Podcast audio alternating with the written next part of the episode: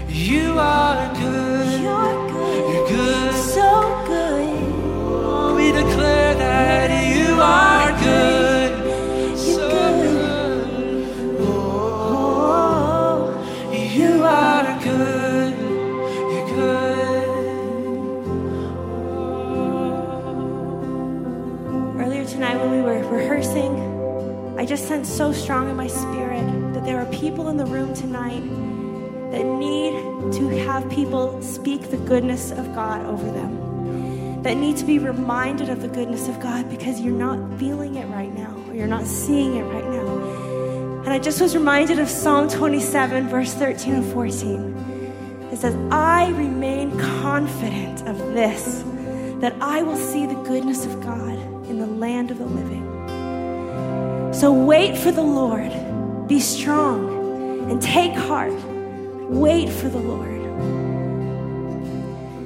I just want to take 10 seconds just to stir faith in this room.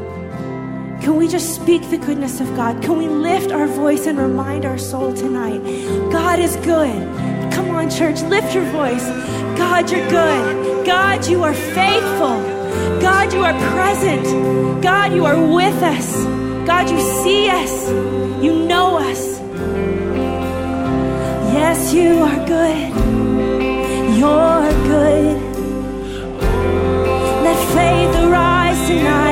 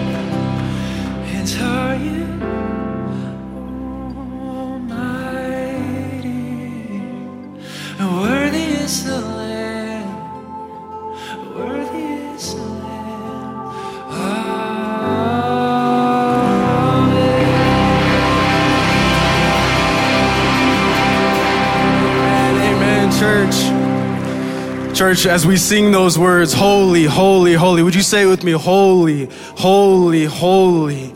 These words come directly from Scripture. St. John in Revelation chapter 4 says, Holy, holy, holy is the Lord God Almighty, who was and is and is to come. A few verses down, he says, You are worthy, our Lord and God, to receive glory and honor and power. For you created all things, and by your will they were created and have their being. Church, we serve a holy God. We serve a God who is set apart, who has set his people apart.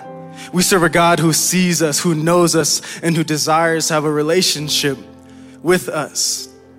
Part of our worship here is, is singing, and part of our worship is, is praying and, and hearing the words spoken of us over us. And a part of our worship is also through our giving.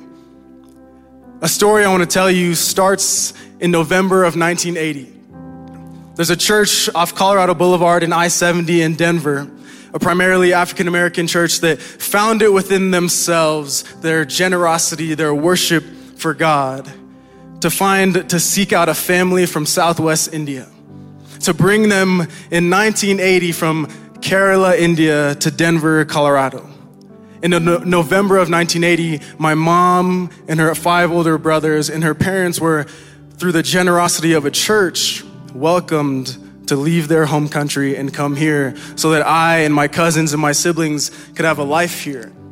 And that is what the generosity of God's people does. They didn't give their tithes and their offerings, they didn't find it within themselves because it was the right thing to do, or they could get a tax break, or, or they could get a pat on the back. No, they saw it as their mission of the people of God to reach out an arm to clothe the naked, to feed the hungry, to house the unhoused, and say, as our worship goes to God, we will extend our hand. Here at New Life Church, that is what we do. That is what we do as the people of God. We give what God has already so graciously given to us, and we give it back to Him. We take people from dire circumstances and we give them a home. We see people, we value people, we dignify people. And so that's what our tithes and our offerings go to. I want you to know that. It's not to pay a pastor. It's not so we can get better communion or better snacks or anything like that. It's so that you and I, as the people of God, through our worship, through saying, Holy, holy, holy is the Lord God Almighty who was and is and is to come, we will give what we have. There are three ways to give here at New Life, and you can see that on the screen. But before you give, or if you already have, I challenge you to think about your worship your worship of a holy God, that this is what we are to give to Him. We give everything that He has already given us, and we give it right back to Him. Would you bow your heads if I could pray for you? Lord Jesus, we say, Come. God, you are holy, you are righteous, you are just, and we worship you for that. God, we say thank you for what you have given to us. Would we be and continue to be a generous people? Seeking out those who are in need, God, as you so graciously sought us out. Father, would you move something in us tonight to give our time, to give our resources, whatever we have, Lord Jesus, would we give it back to you and to your people? We pray these things in the name of the Father, the Son, and the Holy Spirit. Amen.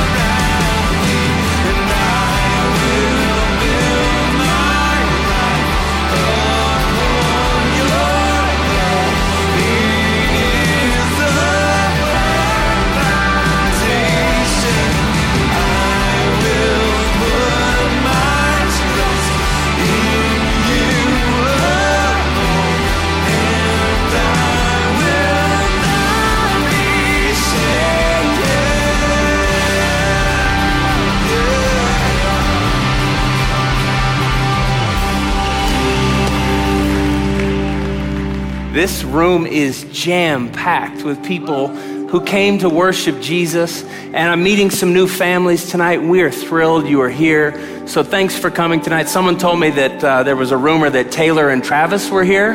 And it's not true. Kelce, Swift, anyway, anyway.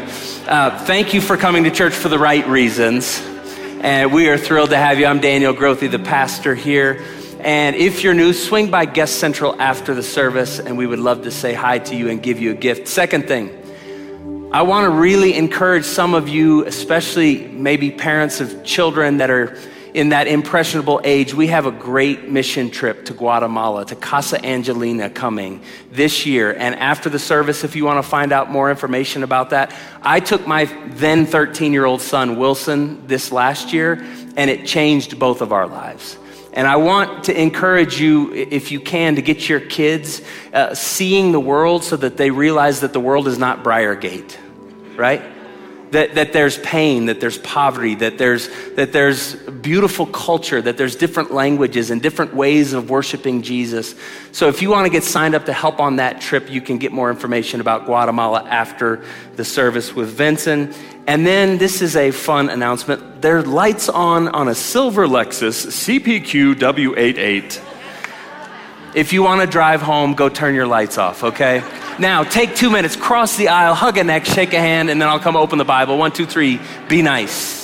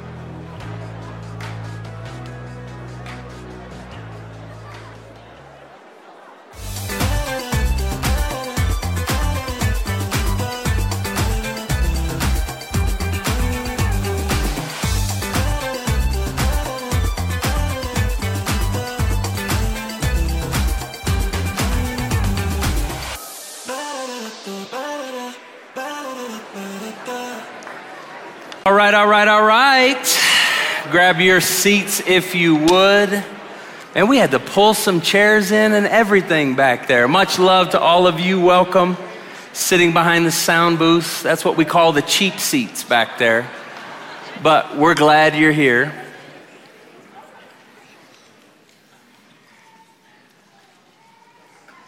It's a good sound right there.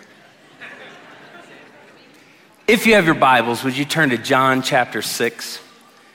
We're in week six of our series going through the Gospel of John, and it's been just a blast to chip away through this text. We're going to take it all the way past Easter, a couple weeks. So if you're new with us, just grab the Gospel of John and read it ahead of time. Come ready. Uh, but what I'm going to do tonight is read the first 15 verses of John chapter 6 Maybe a story that many of you have heard. Maybe it's a new story.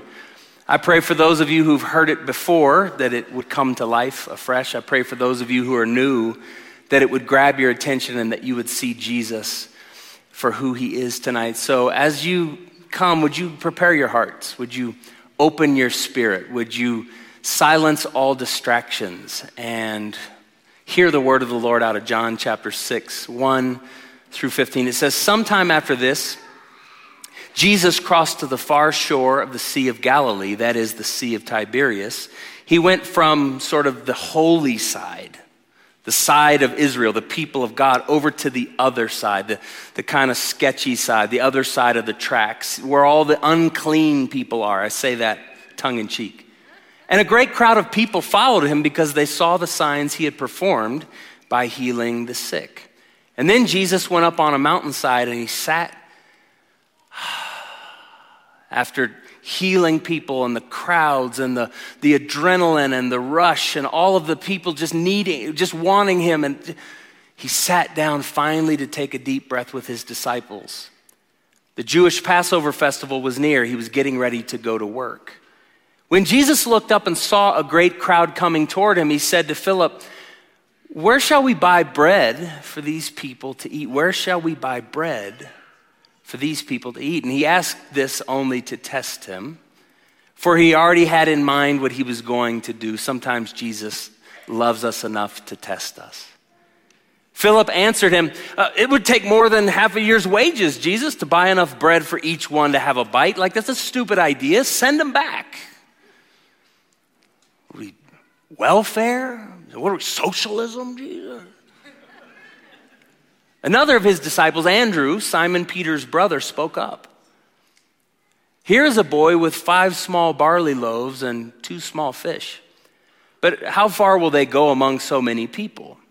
Jesus said, Have the people sit down. I'll take care of it. There was plenty of grass in that place, and they sat down. About 5,000 men were there. And Jesus took the loaves and he gave thanks and he distributed to those who were seated as much as they wanted. And he did the same with the fish. And when they had all had enough to eat, he said to his disciples, Gather the pieces that are left over and let nothing be wasted. So they gathered them and filled 12 baskets with the pieces of the five barley loaves left over by those who had eaten. And after the people saw the sign Jesus performed, they began to say, Surely this is the prophet who has come into the world.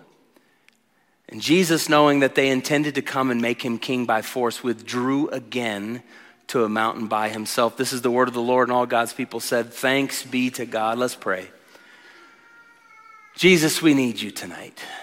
Would you come and host this meal? Would you come and be King of kings and Lord of lords? Jesus, would you come and speak to us in a way that only you can. We've got this room filled with hungry people.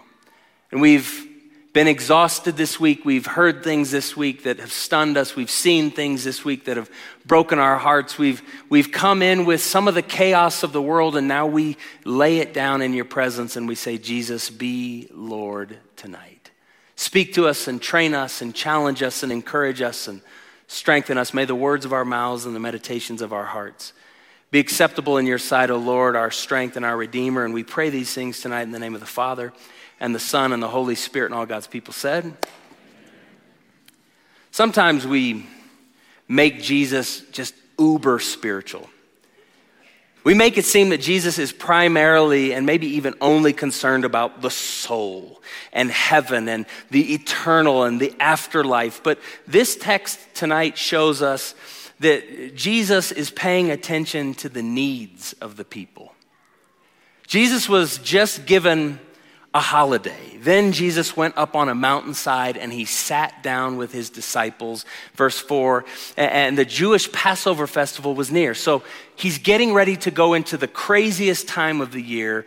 He'll probably go up to Jerusalem to do his work, which is where kind of all the action is. So he's out by the Sea of Galilee. He crosses over to leave work, to leave the masses, and he goes over just for a quick reset, a Sabbath, uh, just some time away with his disciples, and he goes up, and you know there's some trees around.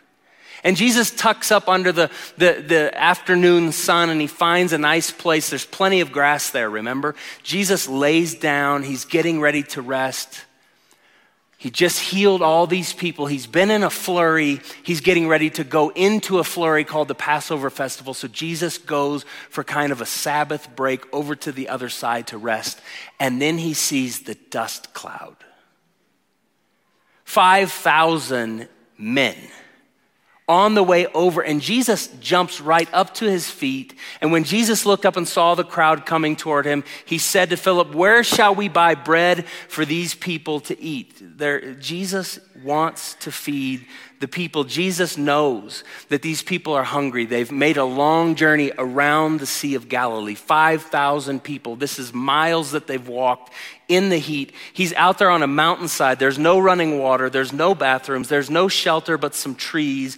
There's no village markets or organized grocery stores. And there's 5,000 men, not including women and children. So if half of those men are married, that means that there's 2,500 women, 7,500 people. And if those women, if, if, if they have three children on average, which would have been for them simple, that's just getting started in that society. Three children on average, that's another 7,500 kids. So 15,000 people easily, probably cl- closer to 20 to 25,000 people.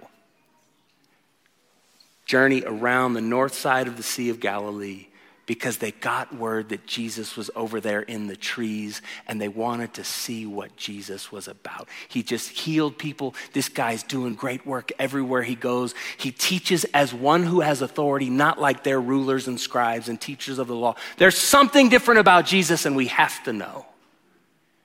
And Jesus isn't a diva.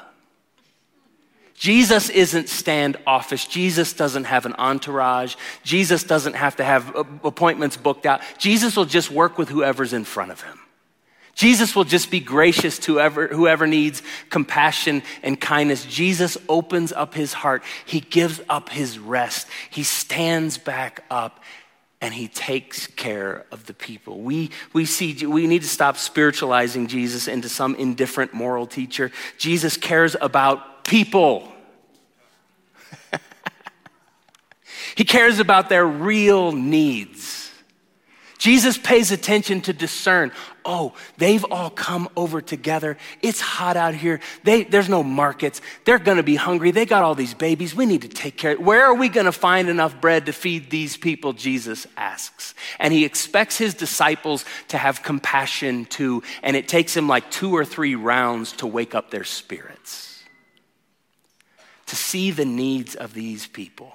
Jesus loves people. Jesus wants people to flourish. Jesus wants people to be well. Jesus wants people to have provision. Jesus wants people to be satisfied. Get it, let's get a food, let's get some food going. We've got to take care of people. So I want to challenge you tonight, church. Don't ever walk into a room without seeing and discerning the needs of the people around you. Be like Jesus.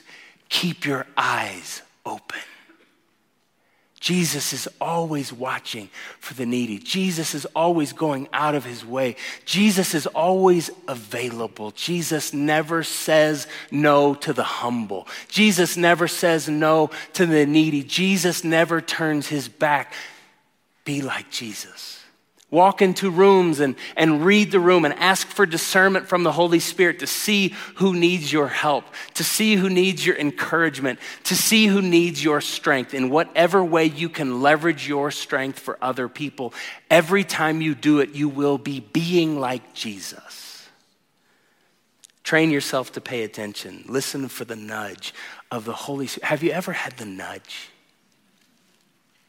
Have you ever been in Costco? Where the devil does really good work. right? Everyone's losing their stuff, and wow, kids are just yelling, and ah, people are running, ramming each other with carts, and, and, and but if you can keep your composure, and if you can get up to those checkout lines, have you ever seen someone like counting change? Have you ever seen someone who go, they're taking things out of their basket after the total is rung up? I've done that, right? If you see that and you're able to eliminate the undignifying moment that's in front of you, go do it right now in Jesus' name. If you're, and, and do it in such a way where you're not the hero. Do it in such a way that they, it's like blessing. It's all good. You okay? You good? Love you. Have a great day. Honor them. Lift the moment. Don't go, charity. Oh, let me just rescue you right now. Oh, bless your little heart. Oh, it's been a tough, tough month, huh? Be a blessing. Pay attention. Jesus saw that they were hungry. Jesus saw that they were tired. He saw that they were ragged. He read the situation. Jesus is always paying attention to the flourishing of people. If you, if you feel the nudge of the Holy Spirit, I promise you, you will never be wrong if you take the risk of generosity. So, well, let me pray about it. Let me just go to the prayer closet right now. You're in Costco. Do it. You don't, there's some things you never have to pray about. Let's just get real simple. If you have the, if you have the opportunity, if you see the need, if you feel like the Lord brought them to you, you just, he, he already answered your prayer. Now you go be the answer to their prayer. Jesus is always paying attention to the needs of the people. Here's the reality it can feel so overwhelming. All of the needs. Part of that is because we are awash in information. And if we would just put our phones away, some of that doom scrolling would lessen, and we would actually be open to the needs in front of us and be able to meet it without being so emotionally depleted. So let's just pay attention to the moment that we're in. But I understand that it can be overwhelming and the needs are everywhere. It, it, can be easy to get lost in statistics. It can be stultifying to be surrounded by all the needs. So let me just say this only Jesus can address the entirety of the needs represented in the crowd. Only Jesus. Only Jesus can address the entirety of the needs. None of us can step in and solve the world's issues. Only Jesus can feed the multitudes. But the provision of Jesus always comes in partnership with people who are willing to help. That's what this story's about. A little boy. I love this. Philip is going, it's going to cost a year's wages. Jesus, that's unwise. We shouldn't do it. It's not, it's not economically, it doesn't make no sense, Jesus. Philip was from Oklahoma, okay? I know him. I, I know him. I, I done seen him. He had a dip in his mouth when he said it. Don't make no sense.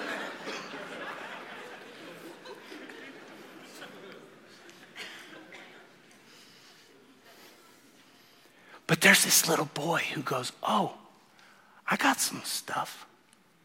I, my mom packed me a lunch before I walked around the, the lake. Here you go, Jesus. Only Jesus can meet the need, but he's always looking for partnership with people who are willing to help. John 6, verse 9 here is a boy with five small barley loaves. I got some props tonight. We're going to have fun in church. Miss, Miss Miller uh, made me three. I asked, I put it up on Instagram, does anyone make any sourdough bread? And and in like 10 minutes, six people said, I can. And I, so I took it down and I said, just bring me one, miss. And she brought me three. So we're going to have fun tonight in church. Straight out of the oven. And a boy with five small barley loaves and two small fish, but how far will they go among so many? Jesus goes, just give it to me and get out of the way. You, you don't yet know who I am, do you? You don't know the abundance that is in front of you, do you? You're looking at the lack, you're not focusing on the abundance. And Jesus says, Bring it to me. Five small barley loaves and two small fish. I remember when I was 19 years old, I was a sophomore at Oral Roberts University, and it was spring break. And one of the guys on my wing at college was a guy named Kyle McCalman. And Kyle, lived in Colorado Springs. And he said, Hey, Grothy, what are you doing over spring break? And I said, Nothing. I'm just here, I'm home in Tulsa. He goes, Well, get in my car and come with me to my place in Colorado Springs. And my, my, my parents said that you could stay with us. I was like, Okay, what else am I going to do? 19. We drive up north, hang a left in Kansas, and pull into Colorado. And I spent a week here. Something came alive in my spirit that week. a 19 year old boy, and I thought, this is heaven. like, we're not in Tulsa anymore, right? I love it, Dad. I'm sorry. You know, Dad, Dad's a 52 year Tulsa guy. He gets kind of sensitive when I talk about Tulsa. Like, love Tulsa, Colorado Springs, right? So. And I met Kyle's little brother, Drew. Drew was 15. I don't know if some of you know Drew McCalman. He was 15, I was 19. And I stayed in their basement. They had a, a little craft room. Miss Greta had a craft room, and there were no windows in it. And she said, You can stay in the craft room. And it was so dark and so cold, and I was so 19. And so I slept till one every day. I must have grown an inch that week. I just, and I come out, I thought, what time is it? Is it 8.30? They go, it's 1, bro. And, but that week was amazing. Jon Egan had just moved here, and I knew Jon from Tulsa. And so we hung out that week and saw Glenn Packiam and saw Jared Anderson and saw a bunch of these guys, Jeremiah Parks, and different friends that I knew from Tulsa when they were at ORU. And something got in my spirit that week about Colorado Springs. Miss Greta said, um, You can have my craft room. I mean, it's not, it's, we got a blow up mattress, but it, will do. You, you want to stay in my craft room? And man, I ate so much cereal that week.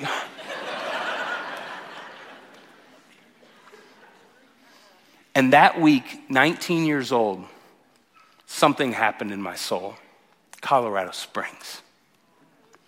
The next summer, I was out here with Jordan and Mindy Linscomb we were on a trip, an ORU trip. I was getting ready to go into my junior year, so I was 20, and I met Ted Haggard, the former senior pastor here. And Ted offered me a job that week. I was, I was 20. He said, I know you have two years of school left, but you got a job here if you feel like the Lord's calling you to Colorado Springs. But just come next summer, and why don't you work at the church as an intern? And, and I, I'll talk to Ross and Amy Parsley, and maybe they'll let you stay in their house. And I stayed in Ross and Amy Parsley's basement for 10 weeks. They didn't know me from Adam. I was 21 years old, and they said, Sure. So, uh, I've heard of David and Becky Grothe. They're great people. If they had a son, he's probably half decent. So just bring him on out. So I stayed with Ross and Amy Parsley for 10 weeks, and I worked at the church, and my spirit came alive. Colorado Springs. And then Lisa and I got engaged and we came out here. They flew us out here at Christmas of my senior year and they said, here's what you'll be doing. And she interviewed at the Classical Academy and they offered her a job and something came alive in our spirits. Colorado Springs. You know what happened? It started with Greta McCalman saying, you can stay in my craft room. I, I don't, we don't have much, but this will do. Give the little bit that you have to Jesus and watch him make it much.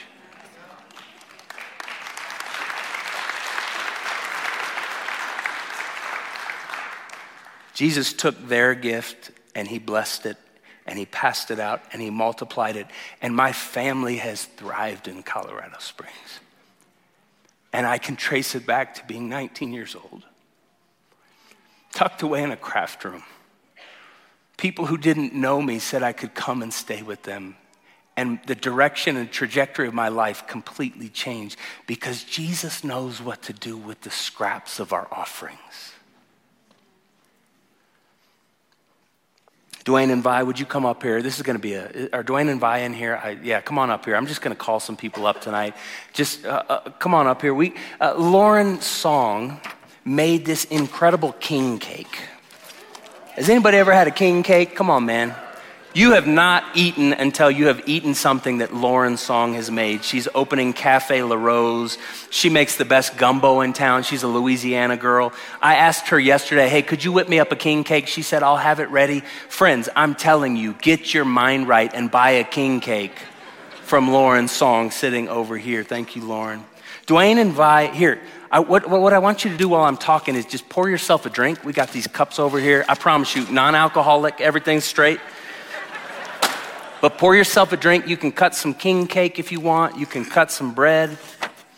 But Dwayne and Vi Horn, they, they don't know that I think this. I, I, I hope they, I hope they know, but I don't know that they believe it. But these two have encouraged me more than most of this congregation. Dwayne walks around before the service. He comes an hour early. You'll see him walking through the building from that side to that side and back and back and back and back. And you know what he's doing? He's praying for you. He's saying, Come, Holy Spirit, get him tonight, Jesus. He'll come up to me before the service and hit me in the chest. He's a college basketball player, and I was a college basketball player, and you know he was just dunking all over folks. Great three point stroke. And he comes up to me and he goes, Let's go, baby. Let's go, give it to us tonight. Preach the word, man of God. Let's go, I'm praying for you. And then he takes off down the hallway. And he's saying, Lord, get these kids, take care of these kids tonight. We pray, fill this place with the glory of God. And Vi is this sweetest, sweetest lady you'll ever meet from Hawaii. A woman of, sometimes, sometimes, Dwayne said, dang. Hey, there's a craft room with a little blow up mattress with your name on it tonight.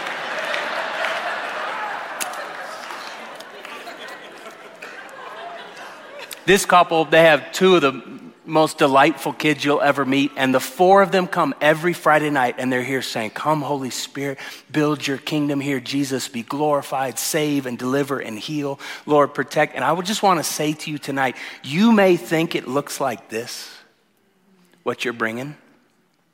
You're just here praying. You're just here walking the halls. You're just here with your kids. Does, you don't think it's much, but I promise you, Jesus has taken your offerings and he has broken it and blessed it and passed it out and fed the multitudes. People who don't even know these two have been blessed and saved and healed because of these two. And so, what I'm saying to you tonight is if you will take the little bit that you have to offer to Jesus and give it to him like that little boy with five loaves and two fish, he will bless it and break it and pass it out and feed the multitudes. Would you give it up? For Dwayne and Vi Horn. I love you. Thank you, bro.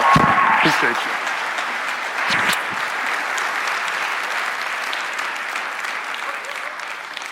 I'll say it this way your job is not to try to calculate what Jesus can do with your offering. Your job is to give it to Jesus and then watch him multiply it. Shirley, Don, could you come up here? Matthew, could you help Don and Shirley come up here? Shirley and Don Matthews are legends around this place. And when I came here 21 years ago to start interning, Shirley was one of the receptionists at the church. And I don't know, she, I, she's, what is she, 45, Shirley? Don's 91, but she's 45. Come on, you guys, let me, let me help you up here. He said, Oh my God. You see, embarrassed, huh? Come on, Shirley. Every week they come to Friday night. They have 12 children. They come and they get, I don't know, they'll go to In N Out Burger. Here, come on over here. You want, you want some of this king cake, I promise you. They have 12 children and they come here every Friday night, get a, a dinner beforehand. Then they'll come and worship and they'll pray and they'll stay around and they'll give me a kiss on the cheek and they'll tell me how much they love me and how much they've been praying for me. And they greet all the people like they're just some of the heroes around here. And then they go get some ice cream and they go home. And I say, every time I see him, I say, I want to be like you one day. I want to be a 91 year old driving out on a Friday night to come up to the house of God, to bless people, to strengthen people, to encourage people. And I promise you, these two, they don't think of themselves as bringing a whole lot. But I don't know what this church would be without these two. They've been here for decades. They went through crisis after crisis at this church and they stayed faithful. They kept praying. They kept worshiping. They kept giving. They kept sacrificing. They kept opening their home and they did it at the cost of their own lives. They did it when it wasn't cool to be a new lifer. They did it when it wasn't cool to be a Christian. They just did it because it's right. They did it because it's in the core of their being. And these two are pillars in our church. And they think that they've just got five little loaves and two fish. But you watch what Jesus does with a couple like this over the decades. He takes it, he blesses it, he breaks it, and he passes it out and he feeds the multitudes. Friends, I'm telling you, you are looking at royalty in the kingdom of God.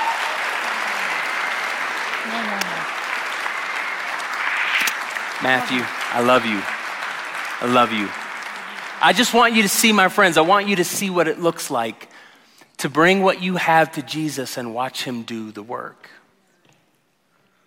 Steve and Tim and Sean, could you guys come up here? Steve, Tim, Sean. I don't know if Matt's here, Matt Galler.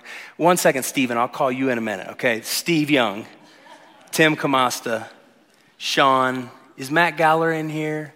Is Christian Welch in here? They might be off tonight. I want to come on up, guys. I know you hate this, but I love it. These guys, grab a drink, guys. Grab a drink. Come on. Gra- cut into this cake. Y'all are being too precious. Come on. Uh, no, there's no whiskey. Come on. These guys right here are a part of our life safety team. They've got little, you know, got stuff in their ear and they're looking at their watch and they got their head on a swivel and they're just, you know, they're doing their thing. They might have a taser or two. I don't know. I don't know. Okay? What you don't know won't hurt you. And act right. They'll have your hands all zip tied up behind you. But these guys are excellent. They are trained, they are pros, they have served in our military, they have gone all over the world, they're pilots, they're, they're medical professionals, they're excellent at their craft. Everything they do, they are so busy with life that they could say to themselves, I don't have time to be a servant in my church, and I certainly don't have time to volunteer. And these guys have done it for years. Every single week, they show up and they serve. Every single week. I've seen them, we've had medical issues through the years, and I've seen them snap right into attention, and they know exactly what to do, and they do it with respect, and they do it with dignity, and they honor everyone, and they've, they've taken care of people. I remember someone choking in this room a gal in a wheelchair one night, she, she started choking and they immediately wheeled her out into the lobby and they put her on the ground and they saved her life in this church as volunteers.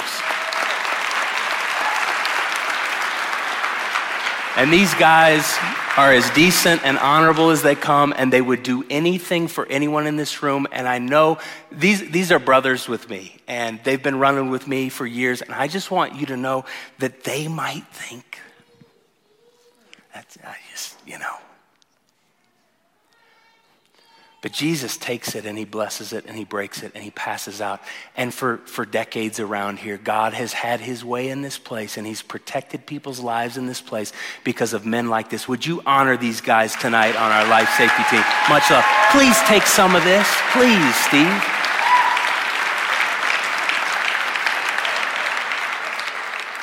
Think about Brandon and Kim over here, Brandon and Kim Wilson.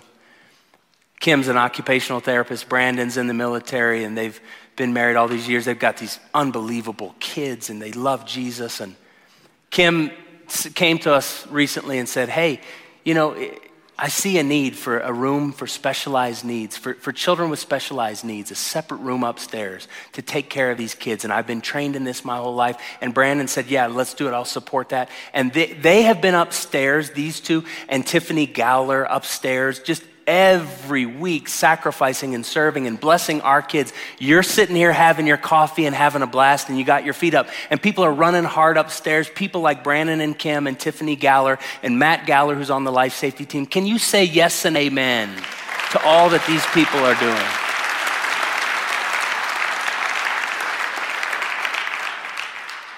And they might think of it as just here's kind of what, here's what I can do.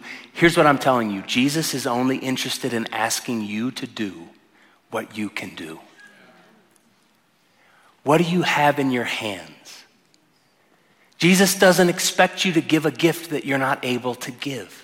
Jesus isn't wagging the finger at you that you can't pay off all of the debt of New Life Church when, when, you're making what you're making. But he's just saying, hey, will you take what you have and will you give it to me and trust me to take it and bless it and break it and pass it out to feed the multitudes? One last story. Stephen, would you come up here? I just got to see him tonight for the first time in several years, and I have missed you. They're in town from Oklahoma and they're about to have their fourth baby, and I got to officiate their wedding, and they're just a stunning couple, Stephen and Katrina. But Stephen, the first time I met him was here at a Friday night when it was the Mill, college and 20 somethings group. And Stephen, St. Louis, right? Yep. You just moved here from St. Louis. And right when he, he came in first Friday night, he's like, What can I do to help? How, how, how can, I'm like, I love you, man. Get your butt over here. What can I do to help?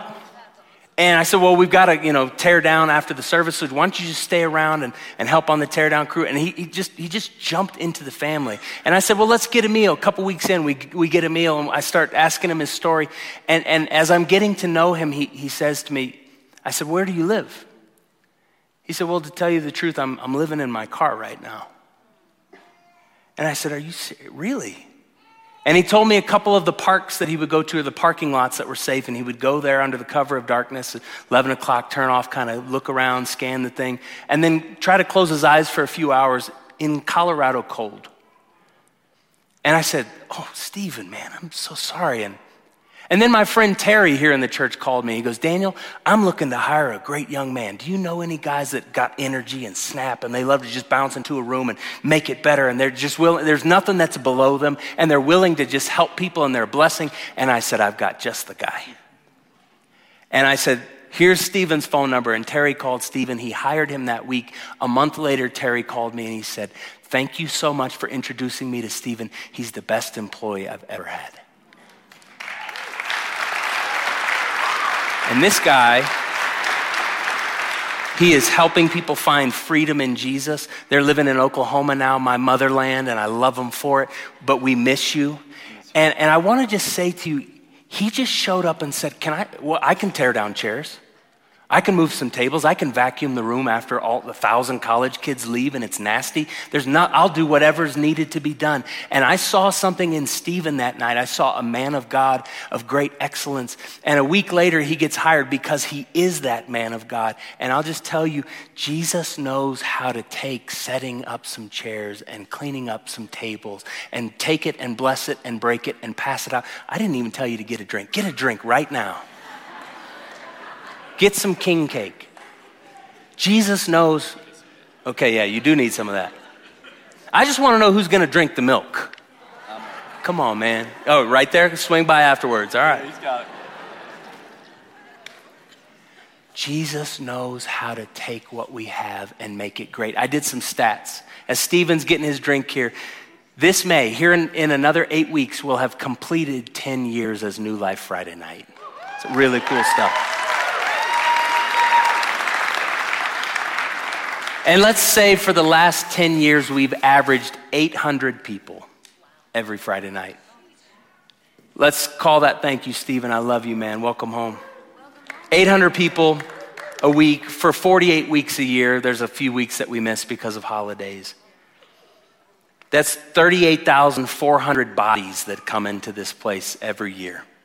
You multi- multiply, I know there's some overlap there. I'm not saying 38,000 individual people. I'm saying, like, some of you come every week, okay? Just work with me. 38,400 bodies in this place every year on Friday nights. Times 10 years, 384,000 humans coming into the presence of God. What I'm telling you is somehow, some way, over the last 10 years, Jesus has fed all of us. I don't know how he has done it. It boggles my mind. And I stories like this happen all the time where someone comes in and he says, I'm sleeping in my car, and I go, Oh God, what are we gonna do? I, I don't know what to do. I, I mean, I would love to buy you a house. I, I can't do that for everyone, but, but somehow, some way, we look up these years later, and he's about to have his fourth baby with his bride right here, and they're thriving and they're living on land in Oklahoma. Why? Because Jesus knows how to provide for all of the people. It's our job to come and to cooperate with Jesus. It's our job to give what's in our hand.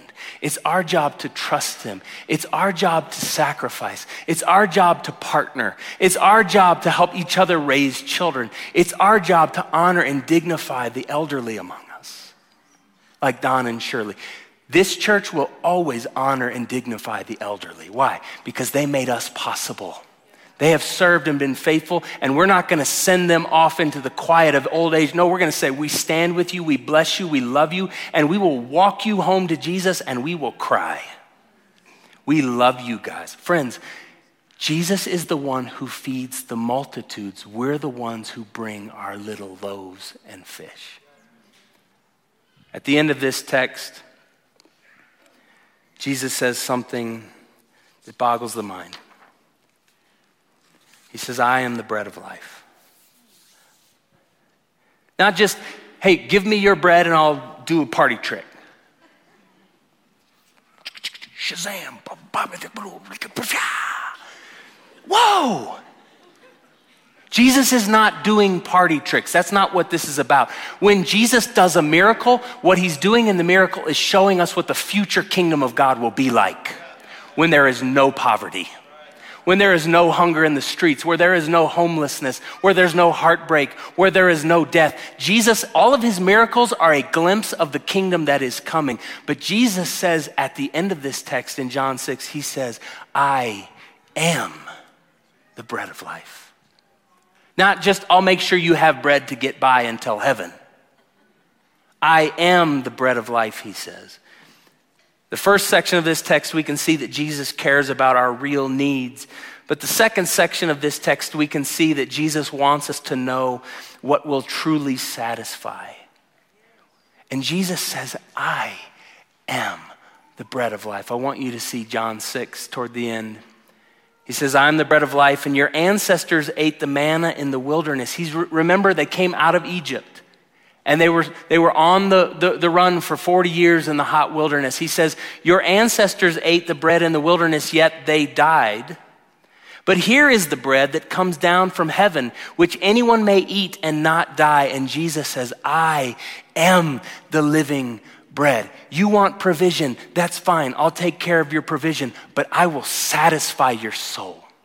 I will make you happy. I will lead you forward into eternity. I will be your God and you will be my people. And you will try to build your life around the things that make you happy. You'll try to build your life around resources and around possessions. You'll try to build your life around pleasure. And you'll think that if you get those things, you'll be happy. Jesus says you won't be happy over there. You will only be happy if you come to me, the bread of life.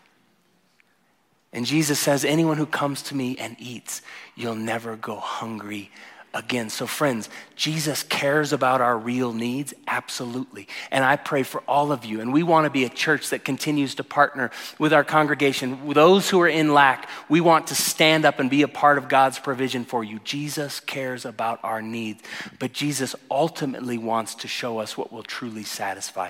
And Jesus says, I am the one that will truly satisfy you. Stop chasing joy over here. Stop chasing pleasure over there. Stop trying to build idols over here and thinking you're going to be okay. I am your true satisfaction. Friends, what I want to call you to tonight is worshiping Jesus. I want to call you to come be satisfied with Jesus because here's the thing I'm in a lot of end of life situations, uh, deathbeds, and people's homes, and hospice care, and hospital rooms. I, I, I'm, I'm at those final moments disproportionately more than most people in this room.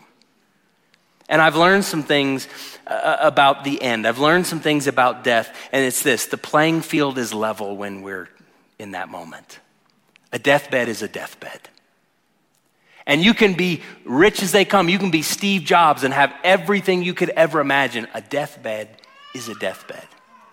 And you can be poor and you can just be living on the little scraps of God's provision and you can just be eking by, but you come to that moment and the playing field is level. And I'll tell you, I've never been with someone at the end of their life who was talking about how big their home was.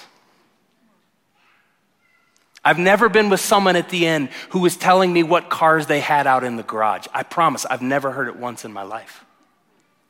I've never been at the end where someone who was in need w- w- was ending their life thinking about their need. What they were ending their life feeling was finally peace is coming to me.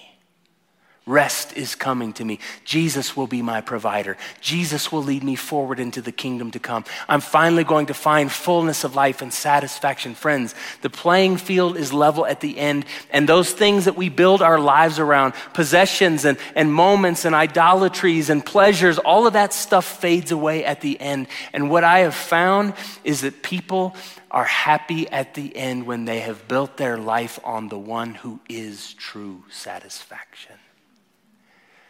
Jesus Christ is Lord. I've lived my life trying to follow Jesus with all my heart and with all my soul and with all my mind and with all my strength. Was I perfect? No, but Jesus has been good to me. I trust Jesus and I worship Jesus and I love Jesus and I give Jesus thanks. He's the one that overcame death, hell, and the grave. So even this last moment right here is not my last moment because Jesus is King. Jesus says, I am the bread of life.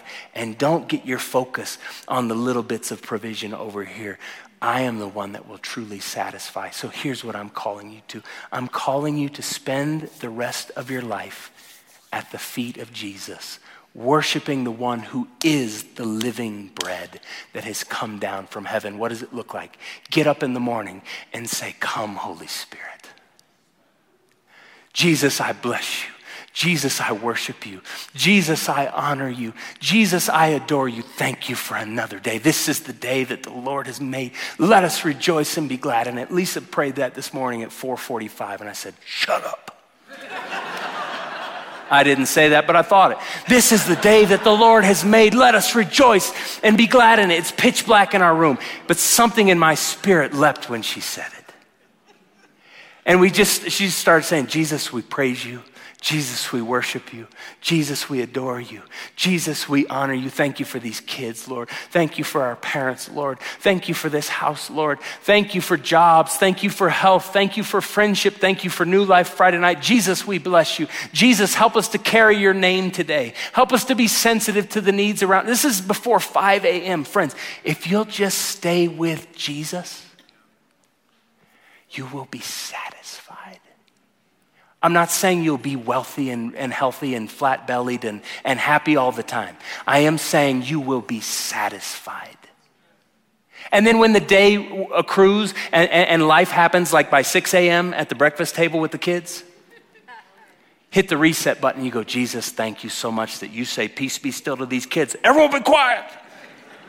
Jesus, we bless you. And, and, and read the scriptures with your kids. Jesus, we honor you. Jesus, we want to serve you. Jesus, make us clean. Jesus, forgive us of our sins. Friends, if you will stay with Jesus, you will never go hungry and you will never be thirsty and you will find true satisfaction because satisfaction is not found in stuff. Satisfaction is found with the person whose soul has been steadied and strengthened and healed and forgiven by Jesus Christ the Lord. Stay with Jesus. Would you stand with me tonight?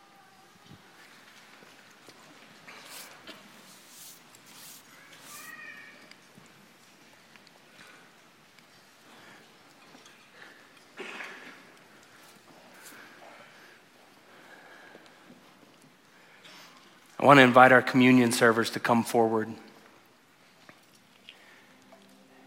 And this is the right time to respond to communion. This is the right text. I am the bread of life. Here's what I want you to do as you move through the room. If you're new with us, we, we step out of the seats or come forward if you're able to physically. If you're not, ask your neighbor, they'll bring you an extra.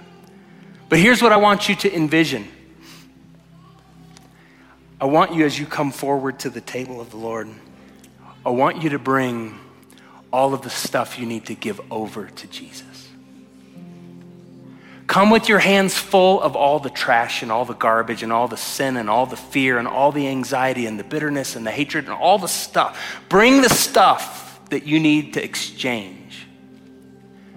As you come down, they're going to take this little cup and this little wafer and they're going to put it in your hand. Before they put it in your hand, I want you to lay that stuff down and say, Jesus, cleanse me.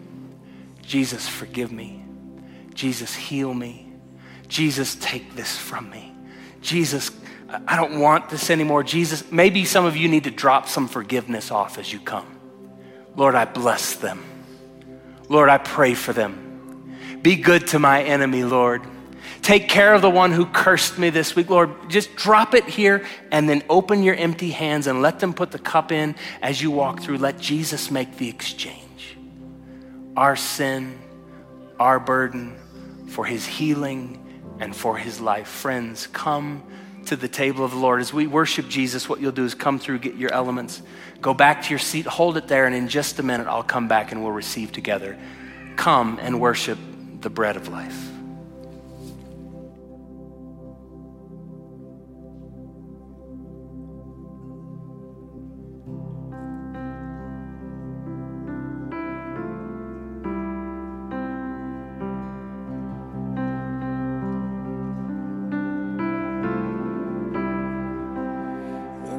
Darkness, we were waiting without hope, without light.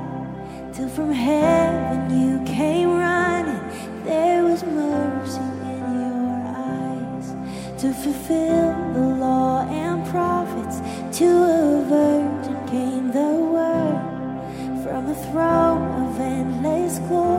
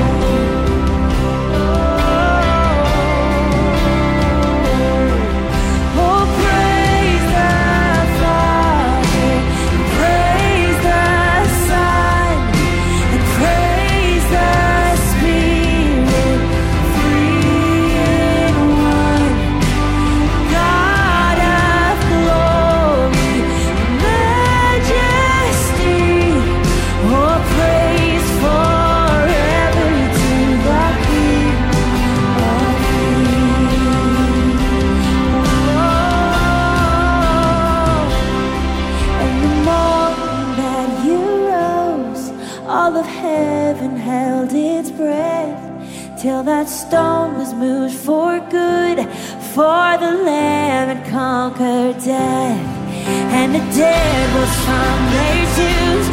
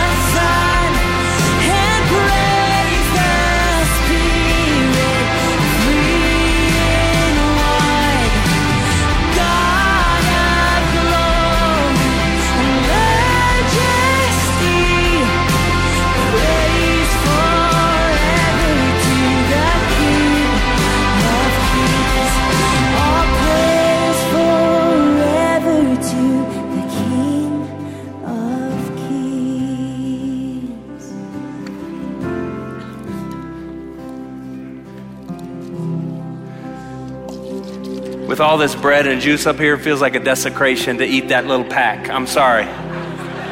Can we just take a vote? Are we ready to go back to stuff like this? Are, did, uh, did we get over? Uh, is, are we done? Are we, we good?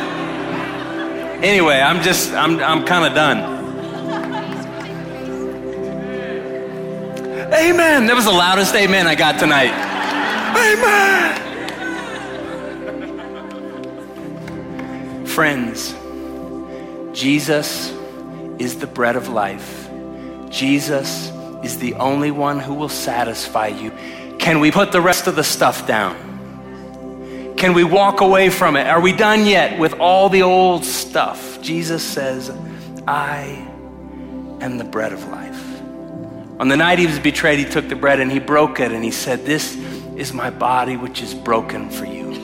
And as often as you do this, do this for the remembrance of me.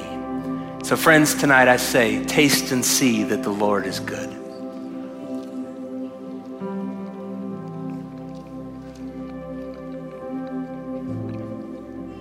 On the same night he was betrayed, he took the cup of wine.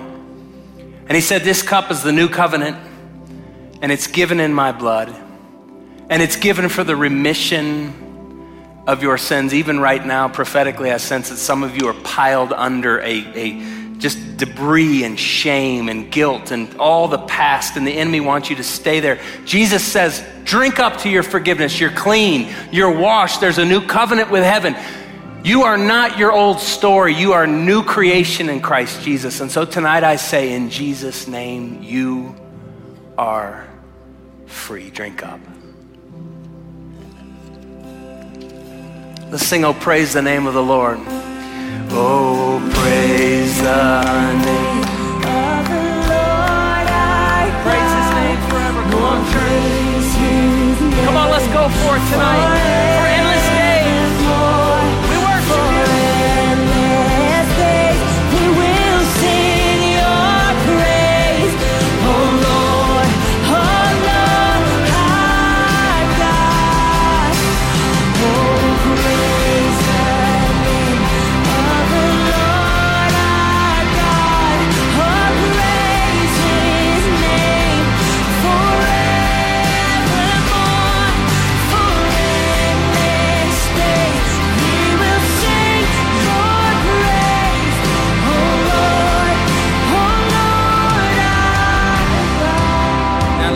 This verse, then on the third at break of dawn, sing it. On the third, at break The Son of Heaven rose again. Son of Heaven